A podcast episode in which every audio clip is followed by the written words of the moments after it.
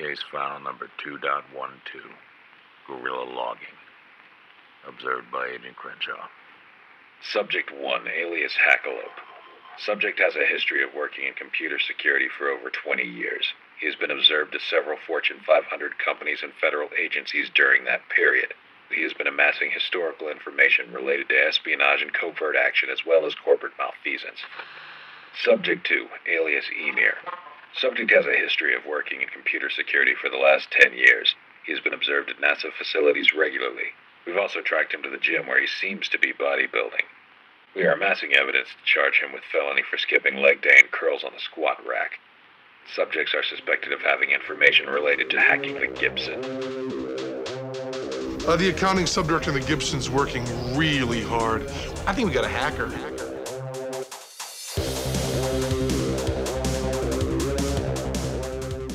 So let me ask you a question. Remember the Paul Bunyan uh, cartoon? I guess was it technically a movie? It was like a cartoon movie. Like I don't think it was that long, but yeah, with uh, Old Blue and everything like that. Oh yeah.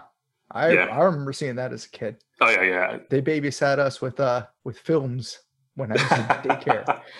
I actually I had a friend when I was living uh, on the East Coast whose uh, mother was very religious, and she would edit all Disney films. And he always wondered why the Little Mermaid never actually had Ariel in the the film because she did not want him seeing uh, her in a shell bra. But the reason I bring up uh, Paul Bunyan is because today we're going to be talking about logging Excellent. and mostly centralized logging for that matter. Very pertinent because this is what I've been freaking spending most of my time on for the past uh, two or three weeks as we go through an audit. But I figured this, this will be more of a um, not super introductory, but more more of a uh, like intro intro course for like college students and stuff like that.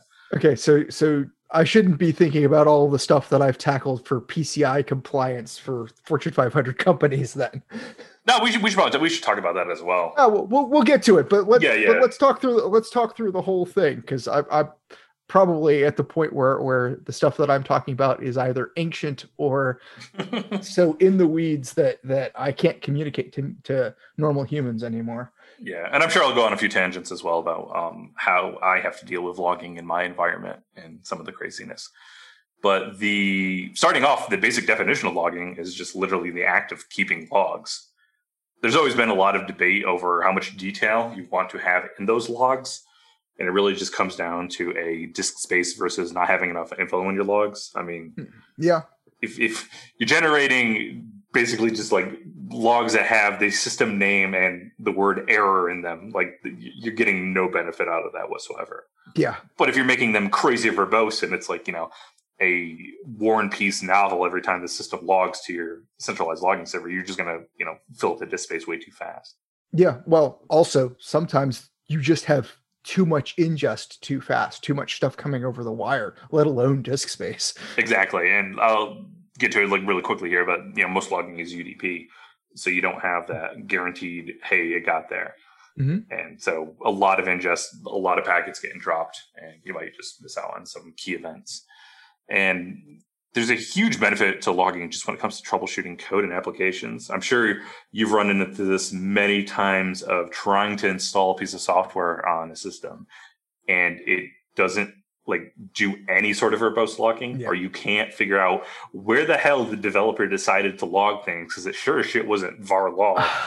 or on the other side of things for like everything java they'll just dump the the uh, java code the the java error message oh, I, I hate that. where you want like Oh my, one you you want one sentence out of you know what yeah, what yeah. seems like 10 pages of, of, of error message that means nothing and it's like where's the one thing i need to know exactly. I'm like just looking at some of their logs, and I'm like, I'm not a Java developer. I don't know how to interpret this.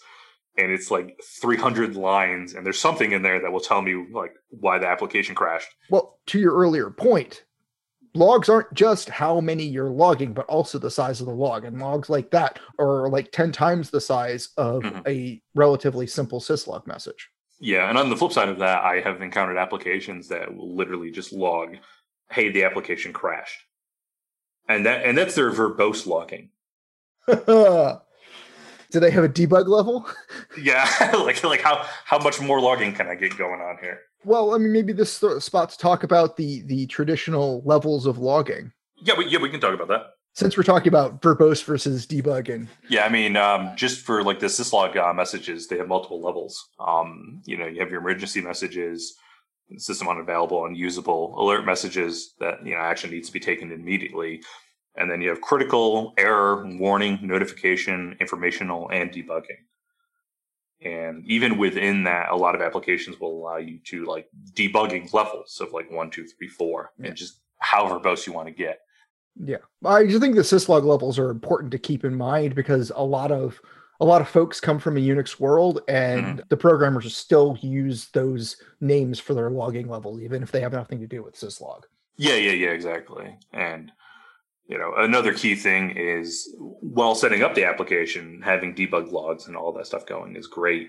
Once it's up and running, it, it- there's no issues going on with that application. You you can tone it down because one, you might just be giving away too much information about that application.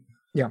And like that's a great way of um, figuring out like what type of web server someone's running um, by hitting it that way. Yeah, there's some information disclosure issues there, but Mhm. it's a good point to know that you can change your your levels and going to a debugging level when you're debugging is not the worst idea ever. In fact, a lot of tech support calls you'll get will ask for something like that in many cases. Yeah, I would say like two people like starting out in this career field. Logs are they've saved my life so many times. Like Yeah. there's Well- been so many times that just looking at a log and still to this day I, I'm I'm guilty of, you know, forgetting to look at the log for a good hour and being very frustrated and then finally looking at it and being like, well shit, there it is. That is the fourth law of tech support because nobody ever looks at their logs. Mhm. Stuff Yep, works better when it's plugged in, stuff works better when it's turned down. When in doubt, reboot and always check your logs. Yep, exactly. yep, and it always takes like another cup of coffee or you know some swearing to get to that point. And it's like, oh crap, yeah, this is. Of course, it would be this. the number of times that I've got an incident as like a firewall guy and something isn't working and it's like, I don't know what's happening. It might be us, it might be you, but what are your logs saying? And it's not, oh, we didn't look. It's we have logs. Like, like, wait, crap, how do I access those? like I get that you skipped past that. s- hmm That is my life, but that you didn't know where to find them. Just this week, I dealt with this where someone was saying that the network latency to his system was too large and was causing him issues of connecting to the system. And I told him everyone else seemed to be doing fine, but like, you know, send me your logs for the application so I could see why your thing is crashing. He, had no idea where to find them and just basically stopped talking to me. Also, is is the is the fifth rule? Uh, it's probably DNS. Uh, actually, the fifth rule is packet captures never lie, but Okay. it's probably DNS is a solid one for a lot of things. hmm Uh, I'll have to think about that as I'm carving the next stone tablet. Anyways, uh, another another reason to do centralized logging is basically just because um, it's almost required for any government agency, I think any business, um, to follow audit policies.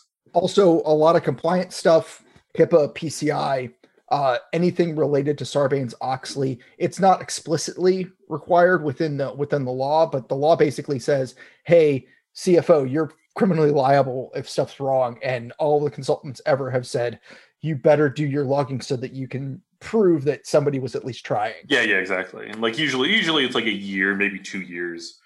Um, I've, Mhm. I've seen like a year of like warm, hot logs um, to have that ready to go in case there's an incident, and then sometimes have up to like five years of backed up logs on tape drives or something like that. You could probably access. and that's one of the things that's actually really good about the the last few years is not just that you can do that by uploading it to Amazon or or, or another cloud storage provider, but they also have basically pseudo offline storage. Uh, Amazon, which I know just because I've had a lot of experience with it, it has a system called Glacier, Yeah, yeah, yeah. which you can store a ton for cheap. You can bring it back on, I think it was a 24 hour delay or something like that Yeah, something like that. and they charge you for bringing it back but you're you can really extend your retention dollar and i'm not just saying hey you're an enterprise i'm saying just like the the site for for this and and uh, and a few other things that i've done my amazon spend on a per month basis is under a buck at this point you can do a lot of stuff for almost free as a home tinkerer. Yeah, yeah, we, we were looking into Glacier for one of my missions just because they have like 50 terabytes of data they want to keep Yeah. dating back to the 70s. And I told them, like, if you're not needing to pull it down, you know, routinely. We'll throw it up here and you're like, it'll be there. Just keep in mind that it'll, like, it'll be a few thousand dollars or more to pull it all down if you need it. Right, but let me tell you, if you're if you want offsite to someplace like Iron Mountain, it's going to cost you even more. Exactly. Yeah.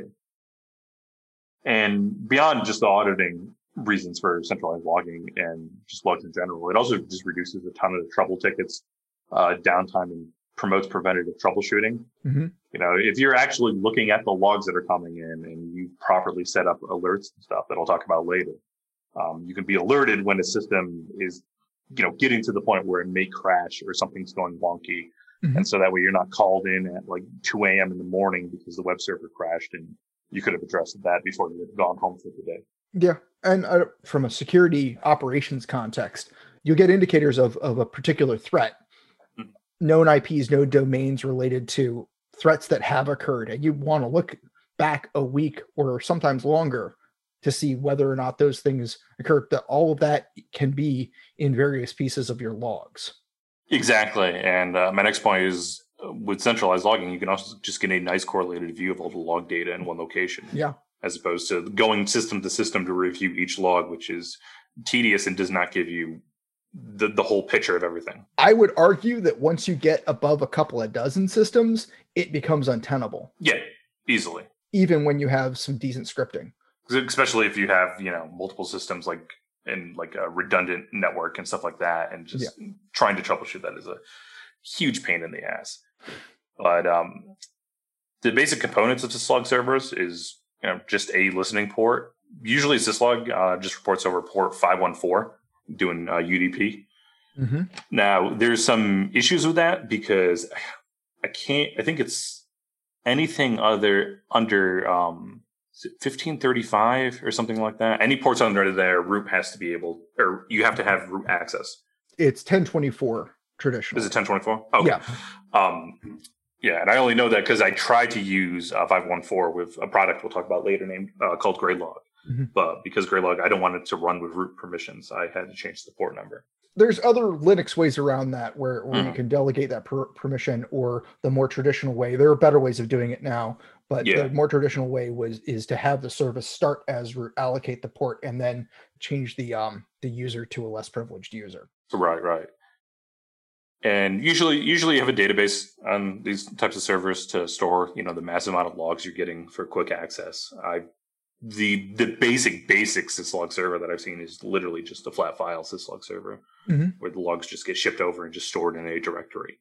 Yeah. But again, that that's a that's a lot of logs, and if you have you know 40, 50 systems all reporting in, you, at some point is yeah, like you said, it's going to be untenable to Yeah. Look through all of that. Yeah, well, I mean, that's when we moved from the old school regular syslog, just listen on a port, and you only had up to seven logging facilities to stuff like syslog ng that lets you put in rules on like a per host basis and stuff like that. Mm, yeah, yeah. I don't know if you were going to get to some of that. Uh, I I have not played around with syslog ng at all. Well, syslog ng is a great solution as an open source solution, but there's a lot of commercial products that that uh, that do similar things. Mm. Uh, I worked with a Kiwi syslog uh, that was used on the Windows platform a while ago that had a lot of the same features. In fact, I was impressed when I worked with syslog ng that it had a lot of the things that I had relied on with Kiwi. Okay.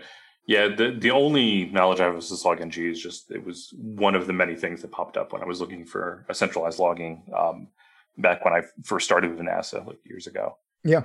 It's a powerful tool, and if you need something free, well, free in the open source way, where Right. open source is only free if your time has no value. Yeah, exactly.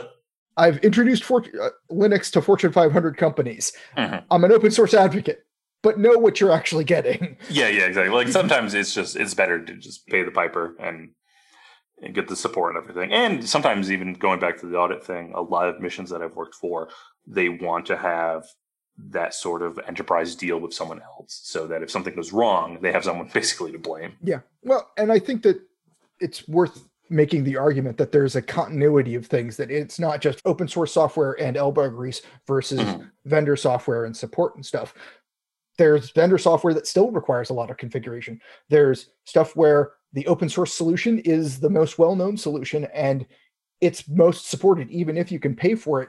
The people that know this stuff the people that can help you with new techniques and and solving your problems are all using the open source solution. And there's systems where there, there's situations where the where the vendor is everything and you and going in that direction is the right thing to do because that's what everybody else uses. It's where you can find the people. It's where you can find the solutions. Yeah, yeah, exactly. Yeah. And uh, on top on top of just the database um, and everything, like you said with uh, syslog ng and stuff, a lot of them have some sort of management or filtering software. Mhm. Just so it's not just you know just huck my logs at the server and just dump them in this directory and be done with it. and i would say that syslog ng is a lot better at huck that stuff in this in, into a directory there is some filtering possible but it's Hmm. not necessarily the right thing to do anything but the most basic filtering Does syslog have um, a method of extracting uh, things from the logs? Like, are you able to do searches through the logs to pull?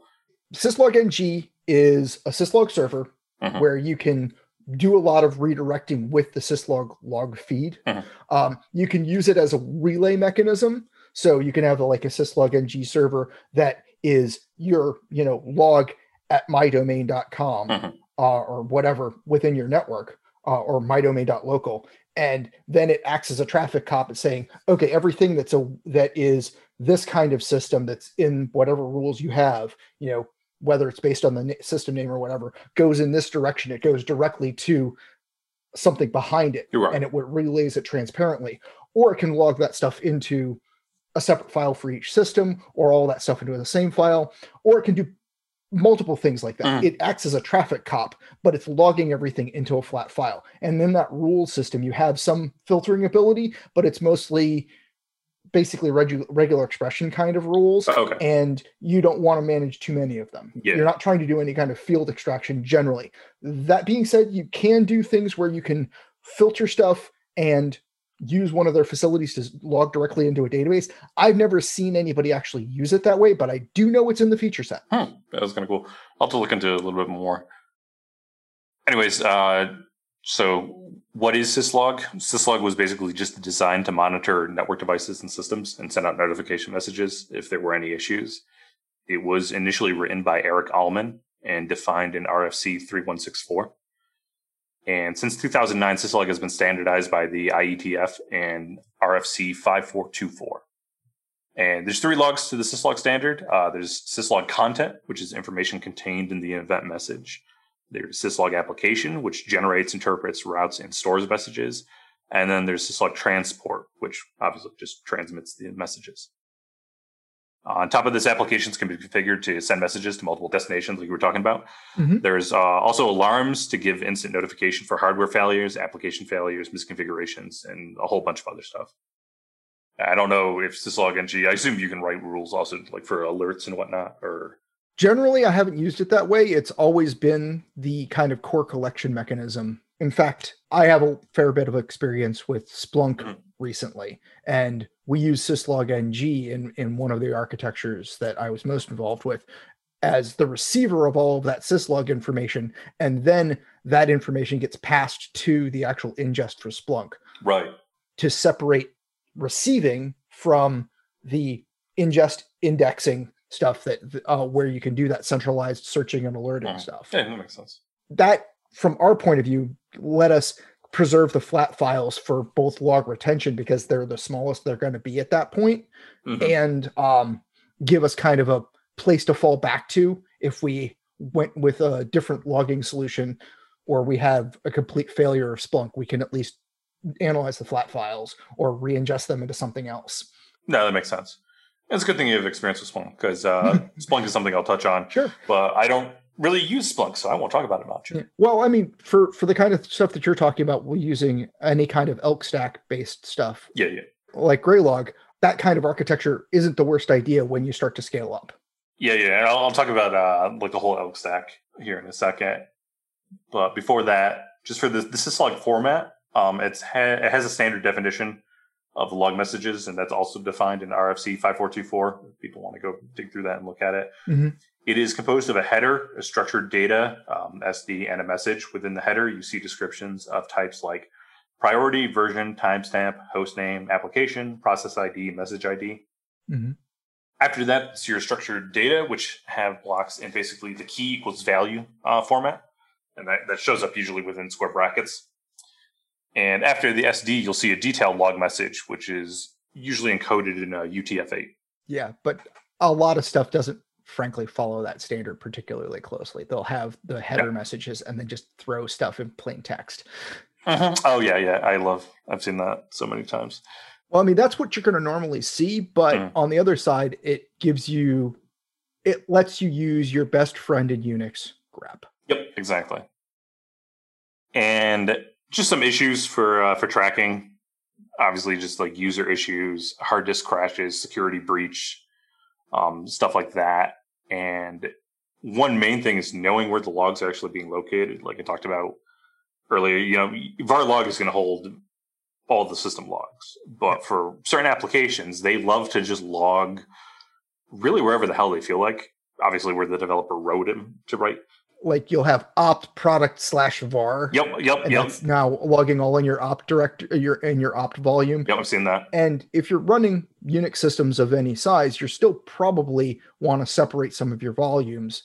And that's why if you're using kind of standard Linux implementation, and I know you know Mhm. this, they'll have a var volume and it looks like it don't it won't use very much volume, but your logs can get big fast depending on what you're doing. Yeah, they can get very big, and in in that mindset, there there is log rotation settings that you can set in your rsyslog.conf file, and yeah, that is one of the CIS benchmark uh, things that will like get you flagged is if var is not its separate partition.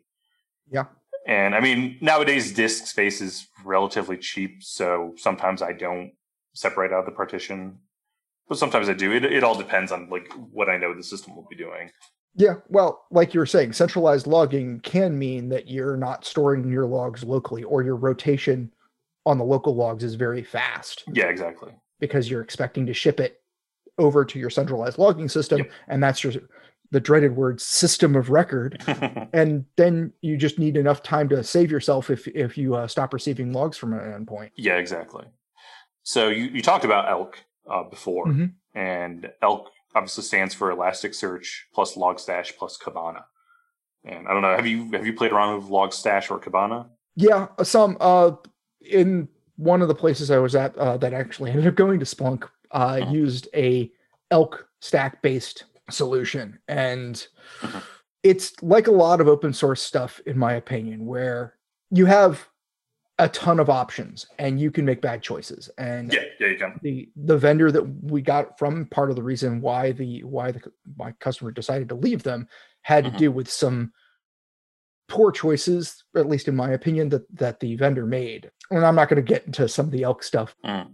i so very quickly very quickly about elk there the you'll hear the words map reduce what map reduce is basically saying is that i can tell the computer to separate out a bunch of uh, the same job into smaller jobs that go over in a log perspective it's different time periods of the same search space searching for the same stuff and then combine it at the end that's the reduce part Hmm. if you don't set up your elk stack in order to be able to separate things out that way it's called sharding Mhm. you can run yourself into some performance problems if you're using a big centralized system and you're getting a bunch of different kinds of logs and you have a bunch of system logs that aren't going to have IP addresses in, you have a bunch of firewall logs which do have IP addresses in them. You want to be able to only search through the stuff that has IP addresses in it when you're looking for an IP address. And if you don't shard those two things from each other, you're going to be spending a lot more CPU time, a lot more disk time searching through logs that aren't going to be germane to what you're asking. Yeah, exactly. And Elas- Elasticsearch is just it's an open source um, analytics engine for all types of data. Uh, raw data flows into Elasticsearch from multiple sources: logs, system metrics, web apps, like you said, firewalls. Everything can be fed into it, and it's ingested. I believe I once read that Elasticsearch came about because the the person who wrote it uh, wrote it as a way to store his wife's um, cooking recipes because she just had a ton of them, and it just kind of is just snowballed from there, and now it's, it's used by a lot of um, Yeah. a lot of organizations. Are, are you going to talk about horizontal versus vertical databases at all? I will, not because I'm not a, da- a database person, but you can, you can go for it. So, in the dark days of history, which kind of we're still at the tail end of, uh, a traditional SIEM would use a relational database. They would make this giant table, usually, sometimes a bunch, a few related tables that tried to squeeze every kind of log there was into an explicit set of columns, and then just put stuff where it needed to go. But it limited you to the columns you already built, and it put everything in the same table Right. and that's a horizontal database. What, what we have with the Elk world and the Splunk world is what's called a vertical database, where each record, as long as it has a couple of required fields to index on, is going to have any fields it wants in kind of a J, in a JSON format. Mhm. And now, what that means effectively from a logging point of view is that every particular kind of event, every particular uh, from any particular source, is going to have a field set that is going to be the same with all of its friends, but Mhm. might be different. Uh, for example, Palo Alto has traffic logs, which are the firewall allow deny stuff, and they have threat logs, which get their URL stuff and all their IDS stuff. Those different kinds of logs have different field sets, even if they're stored in the same index. Mhm. Yeah. And they have a lot of fields in common too source IP, destination IP, that kind of thing. Yeah. So it means that, that you don't have to define what you're storing before you store it is one of the great advantages. You don't have to think that far ahead Mhm. and you're not constrained by the decisions that you previously made. There's other technical stuff that make this whole idea, at least for th- for problems like logging, way better than trying to cram it all into a relational database. And that was really the big leap forward. Yeah, yeah, that, that makes sense because I have made many decisions that I've regretted like months or years later when I look back at it and been like, crap, there's no way I can like hammer this thing into this other thing and make it work. I've rewritten the same set of firewall analysis code like four times because of stuff like that. Yep, I've rebuilt some systems just because of that, and always, always without people. Like I'll, I'll just build up the system alongside the other one in parallel, and then at night when no one's watching, swap them. Magic. You know, it's like nothing happened. Same IP, same hostname. How, what, what do you think? Nothing changed. No, no. Oh, Exactly. went wrong. Uh, Let me see what's going on there. Maybe if I reboot it. yeah, yeah, exactly. So the ingestion for Elasticsearch uh, takes the data and parses, normalizes, enriches it before it's actually gets uh, indexed by it. Uh, once it's indexed into Elasticsearch, users can run complex queries against the data, and they can use aggregation to pull complex summaries of that data. Mhm. So an index is just a collection of documents related to each other. And like you were saying, Elasticsearch, uh, Elasticsearch stores that data as JSON documents.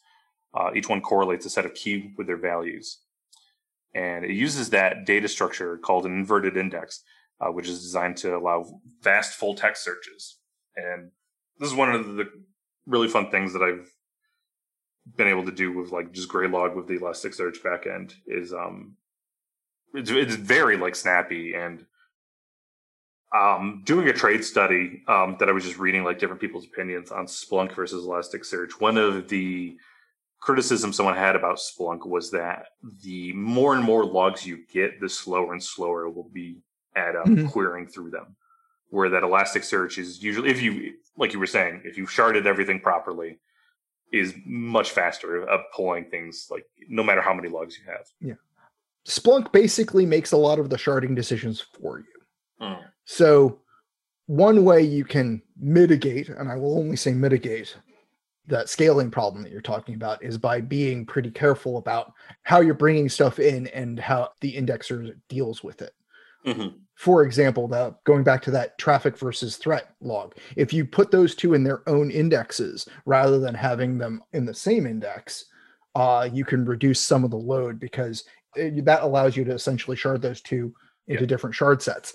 And that makes a difference. But you don't get to make that decision explicitly. You have to kind of know what Splunk's going to do and then bring that in. And it's not always obvious. I Mhm. feel every time I have to do a new thing in Splunk, I'm start I'm almost starting from scratch. I it hasn't been nearly as easy for me to get up to speed on all of the ins and outs of Splunk as any of the previous SIEMs that I've worked with. Right. It's a very complex system, allowing you to do a lot of stuff. Um, I have a tough time between elk and splunk. I have many opinions on the subject that would be entirely too far of a digression even for even for this podcast. Yeah. And i will say too like you were saying like there's there's a lot of learning that goes into this. And when i started on my first few missions i was like they didn't have centralized logging. I was the one that implemented it. And i was fresh out mm-hmm. so yeah there was a lot of pains like the very first thing i put together was an elk stack and I think I had to put three or four iterations of that together until I got one that like functioned properly. Mm-hmm. And then I found Graylog and swapped immediately to that because it was basically just kind of like an enterprise tool that did the exact same thing that I was looking for. And at the time, it was fully open source. Um, I'll talk about that more in a little bit. Yeah, but that's actually a, a really good lesson and it's something that that that I try and do is anytime I'm getting into a new thing, I try and implement the open source version as a proof of concept mm-hmm. before I try and pay for something or go into a more constrained solution because it makes me a better consumer makes me make better decisions when i make when i actually go and upsize things yeah you know and you, you know exactly what you're looking for at that yeah. point because you're like hey this open source thing could do x y and you know p but i'm looking for like you know all these other letters to fit the bill as well. Mm-hmm. So the obviously the E stood for Elasticsearch and ELK. The L is Logstash, and that's just a tool that's used to aggregate and process data and send it over to Elasticsearch. It just cares about basically like shipping the uh, data around. Uh, it's a server-side data processing pipeline that enables you to ingest data from multiple sources, enrich it, transform it um, before it gets indexed by Elasticsearch. Is that the parse? Is that where parsing occurs? Because that's the way I remember it, but I don't rely on more the way that I remember. I, I believe so. It's been a long time since I played with Logstash, and it's also it's also one of the components that you, like you can drop out and put your own in there mm-hmm. for um, moving logs around. So like I've like I would imagine syslog-ng could fit the bill here. I think uh, this probably is the level that Cribl works at. Um, I hear they're advertising all the time for making yeah. your Splunk more efficient. But it is worth noting that if you can encourage whatever you're logging to log in a JSON format, you have to do less of that. Mm-hmm. Yeah. yeah. And J- JSON's just awesome for parsing through and pulling things down by the, the API that Elasticsearch has and everything. Yeah. Another thing to keep in mind is that the API for Elasticsearch, I believe the last time I checked, is open. And it's open by default. I can't remember if it has to be open or not, or if there's a way to close that off but obviously you, you don't want your uh, API open to the, the world to just you know poke at. Yeah, but I'm pretty sure every front end leverages that API. I'm pretty sure you that your front end has to be able to access the API. Yeah, yeah, I think that's right. And then the K in Elk is Kibana, and that's just a data visualization and management tool that um, Elasticsearch can use. Yeah, you can generate a just crap ton of dashboards on there and get yourself you know some funky and awesome looking histograms, graphs, charts, and everything. And you know, great, great for management because management loves to see pie charts and whatnot. And it's good just um, to glance at and get a good idea of visually what's going on. Yeah. Well, when you're trying to deal with gigs of data at a time, being able to aggregate on multiple uh, fields and stuff like that mm-hmm. is really important. And I've definitely used Kibana for doing that kind of thing. Yeah, I, I use Kibana for a whole host of different things. Um, obviously, I don't use it for this because I use Graylog and they have their own dashboard. But I do use it for something called Prometheus, which I do a lot of SNMP uh, data gathering for and feed it all to that. And I think the best thing about Kibana is just the community is just crazy and how many dashboards they've created for literally everything. And uh, you can just go on there, pull down a dashboard that you, you know, think might work, just pop it right in and then just, you know, tweak it a little bit and you're up and running instead of having to reinvent the entire wheel. And it's probably my favorite thing about like open source software. Yeah, well, it's probably worth mentioning going back to the my my earlier point because so many organizations have ended up with Splunk uh, Splunk base their their hosted uh, kind of contributor site and some other resources like the subreddit r slash Splunk mm-hmm. have a lot of similar uh, help. We actually found some stuff related to DNS on one of my projects where we were using the length of the DNS queries that were over, uh, I think, 20 characters to try and give us a potential way to find botnet activity. Oh, okay, that's cool. Because a lot at the time, a lot of domain generation algorithms uh, generated the same length Mm. of domain names, even even though they were gobbledygook. I do know that that is that that is less confident an indicator nowadays, and I can tell you that that technique caught an awful lot of content delivery networks. Interesting. Yeah. Huh. Like, does Splunk have like the plugin um, community as well? That's what Splunk base is mostly the plugin community. Okay, okay. Uh, the dashboards are usually uh, are usually shared via basically app. Mm. I probably should put my put some focus on looking at what some of the things the Kibana community comes up with because I imagine that they're a lot more adventurous and maybe a little bit more you know nutty and I I like nutty. There, there's some crazy cool dashboards that I've seen uh, people do, like very, very unique and uh, interesting things that they can gather and like customize, like the uh, the view and like even like animate it and stuff like that. And along with just you know obviously getting your graphs from Kibana and everything, you can you can set it up. You know, it has multiple levels of authentication and user access. So what I usually do is I can allow my users to create their own dashboards and then restrict them on what data sources they can actually access. Mhm. So obviously, I don't want like you know someone that's not in security to be viewing a security data source, and so I can restrict that down. It's really good at tying back to um, uh, central authentication with Active Directory. That's one of the main things because I use AD a lot. Is when I look at products, how easy it is to tie back. If it requires me to like have this advanced LDAP search string and all this other craziness, um, it makes me frown and have a sad face. Yeah. And you know, it's usually easily easy to figure out. Um, I will say one of the most annoying things is going back to logs and verbose debugging is that a lot of web applications that I've used that tie back into AD, when you try to tie it to AD, will not work. And trying to find the logs as to why it's not working super bonus points for Graylog. It literally just has a test connection button right there, and you click it and see if it works. And if it doesn't, it dumps the logs right there in the um, the web uh, console to show you what's going on.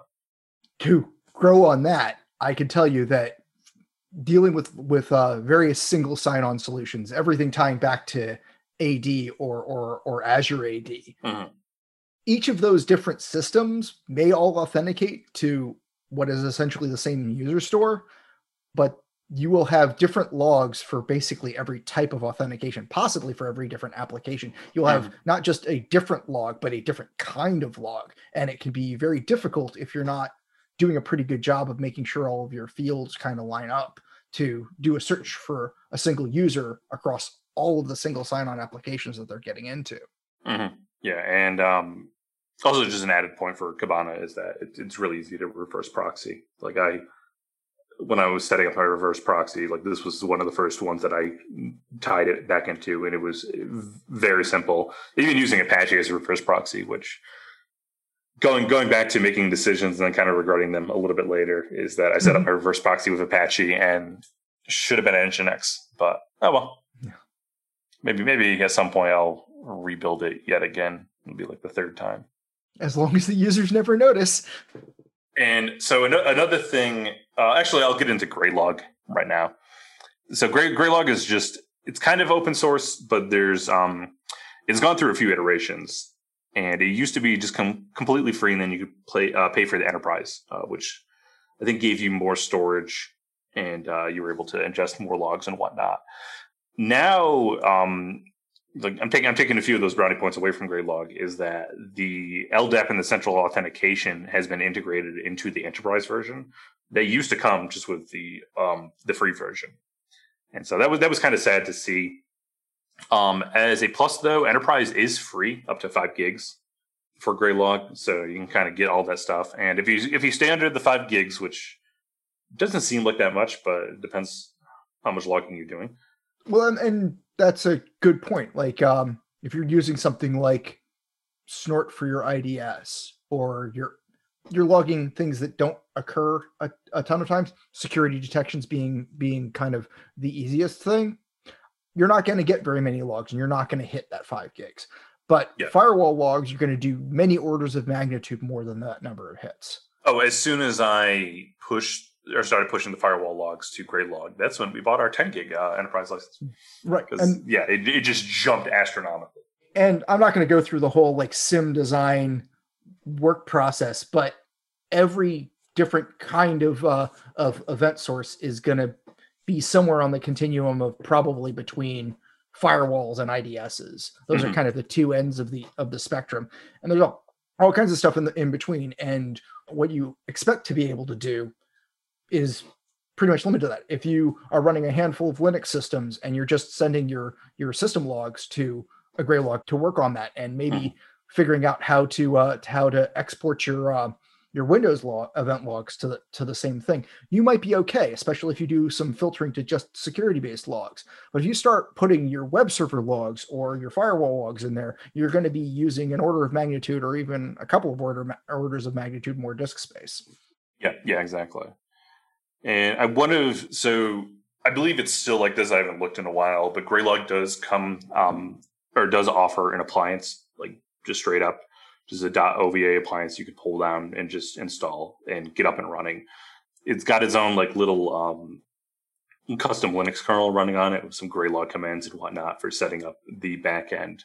But it also just installs super easy on Linux. It just requires you to set up MongoDB and Elasticsearch yourself and then install Graylog.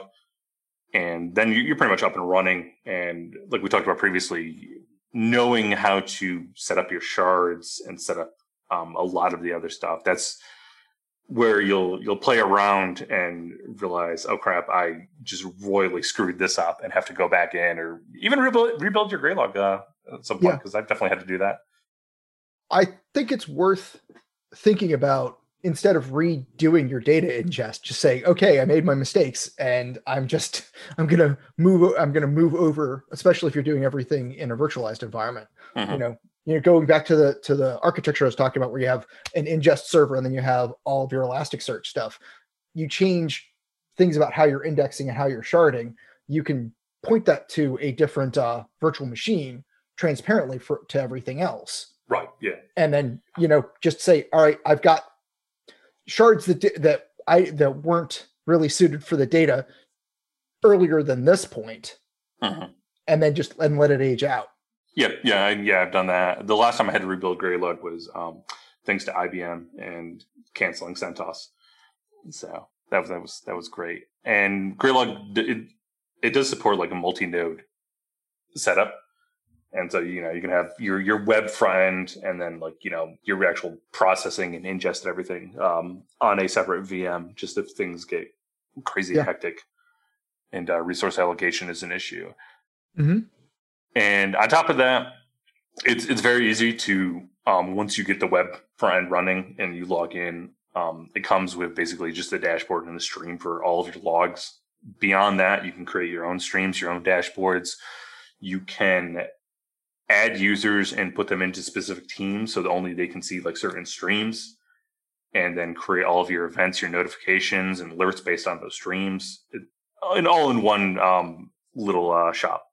it actually sounds a lot easier to set up a, a small to even medium sized environment than a lot of stuff that i've had to wrestle with over the years Yeah, I think my, my my one issue when I was playing around with Splunk is like the universal forwarders and everything like that because I use Ansible to configure all my systems, and it's doable. You can push out the forwarders to all the systems, install them, get everything configured and everything. But for me, it was easier just to go into my rsyslog configuration and just add the Splunk server and the parameters that I wanted and restart the syslog service, and that was that was it. I was done. So much much easier. And Gray, Graylog has a um, a log format called Gelf, which is just Graylog extended log format, and that was created to deal with some of the shortcomings of syslog, such as the uh, 1024 byte length that uh, syslog has. Uh, Gelf has the fields of um, host timestamp version, long and short version of the message, and it allows you to just configure um, any other fields you want in there. And it allows you to chunk your messages since uh, UDP datagrams can't exceed uh, 8,192 bytes. you can just chunk all those logs and um, using the Gelf format, and it can be reassembled on the other side and uh, set up properly. Another note that I have here is that a Windows Windows Event Viewer is a horrible piece of shit, and like you were talking about before, um, having different logs from different applications and being really hard to track down stuff from a Windows side of things, using the event viewer and trying to look through there is mind bogglingly hard at points. So I can tell you that I've had to do, um, I was dealing with an air gapped system that needed some analysis done because of potentially suspicious actions by one of the authorized users. And I had to do that through entirely PowerShell commands. I spent basically a day and a half groveling up a bunch of PowerShell recipes so that I could view those logs and look at the behavior uh, directly from the event logs. Oh, really? That were stored in their Active Directory. It was, I mean, and this was a very small system. This is why I say that it, once you get outside of a scale of a, the number of systems that you can get to know personally, mm-hmm. it might as well be impossible to analyze every system's individual logs because yeah. the tools become very difficult. You are essentially asking a something very close to a full forensic examination of the system. And that is very labor intensive, even if you have the right tools. Yeah, and I will say, um, like someone listening to this that's an actual like Windows admin is going to be screaming at me, but just a user logging in like on Linux is a simple like one to two logs of like you know username logged in blah blah blah. On Windows, it's like seven or eight events and like they're not all the same event ID of just like a logon event was created and the next one is like specifically for that user, but then like another one is correlated to that. And it's just there's even more complexity than because you can there are different kinds of authentication. There's kerberos or regular smb mm-hmm. there's authentic, there's application layer authentication. Uh, one thing that i was dealing with at one point is there's various windows services that will log in under the host's user identi- identity rather than the user's user identity. Um, yep. yeah. it becomes very hard to trace things out. In fact as an engineer who's trying to design things for analysts that are even green right out of school or at, right out of their security plus training explaining that stuff layer by layer is quite difficult and it's been a challenge to design dashboards that let them see just the things that will help them identify real problems rather than just drowned under logs. Yeah yeah and um, just one point before i talk about that is one thing that i found for windows that's really good for shipping logs to Graylog or really to anything that you have is a tool called nxlog and it's it's free open source. You can pull it down. It's really easy to deploy via gpo as well to windows. And it supports encryption um gelf like anything you can think of. And you can you can break it down via event ids too. So if you only want to be shipping certain event ids to your uh, central log server whatever you can even break it down that far. So i would say if anyone's ever like checked it out definitely definitely worth uh, looking into. But when you were talking about um like fresh outs. Um, my final point really comes down to manpower when it comes to all this crap. Because like if you if you are literally the only person on the mission handling all of this stuff, you you can't feasibly be building these systems, doing like your sysadmin roles and everything like that, and then also like monitoring all these logs. You just there's not enough hours in the day. I might even do a whole episode about this stuff or something because analyst fatigue is real. Mm. You can't pay attention to all of the things, let alone examine all of it. You see a lot of very common tendencies. You see people only monitoring the things that are easy to look at yep. or things that they're familiar with. But um, well, I'm again I'm trying not to get too too deep into into every little thing, but mm-hmm. these tools, this centralized logging and all the filtering you're talking about, and aggregation in the front end and the ability to alert on the specific things that you care about act as a force multiplier. Yeah. And again, one of the projects that uh, part of the uh, Splunk project that I'm working on right now is about distilling everything down to a number of events that are relatively high confidence. And part of that, from a overall management point of view, is saying, "Hey, you've told me you care about these things. I can show you that I'm getting however many of them, let's pick an easy round number, a hundred a Mhm. day, and an analyst can root cause 10 of them every day, Mhm. which means I need 10 analysts. I need 10 Mhm. analyst days worth of worth of time in order to analyze that. I've been in plenty of SOCs that haven't been able to make a statement like that because they can't quantify the number of events that actually require that level of analysis. On top of that, like there's a whole separation of duties. Yes. That's a great point. You don't want this as admins viewing all of the security logs. Like you want to separate that. But I will say, like on a lot of missions that I've been on, like there's only like maybe two sysadmins for an entire mission, and that's it. There's no SOC. Yeah. There's, there's no budget for a SOC. Well, at the very least, at that point, like I believe for system logs that the sys- admins should be able to see all of the logs, but they shouldn't be able have access to change them. That's a really important part, and it gets glossed over in some of this stuff. But you don't really have. I mean, we all talk about Bitcoin and blockchain. Mhm. The big thing about when people talk about blockchain with logs, what they're talking about is ability to see if logs have been edited. We don't generally get that with the logging infrastructure that we've been using for the past few decades. Yeah. You have to add a component to add that kind of uh, of verifiability to the whole system. Mm. And with something when you're doing things with flat files, with you know syslog or even Windows event logs, you can't tell what you might be missing under the right circumstances Yeah, exactly. Uh, under the right circumstances is just my way of getting out of here are all the possibilities of what you could do to, to to to monkey with some of the logs. Yeah, and I will- say, like, even on that point, then then you add in just the applications you might be using, and we have a lot of like homebrew applications that like Mhm. move files around, and they move files around by like just SCPing those files from system to system, and Mhm. they are doing that like literally hundreds of times um, per minute, if not more.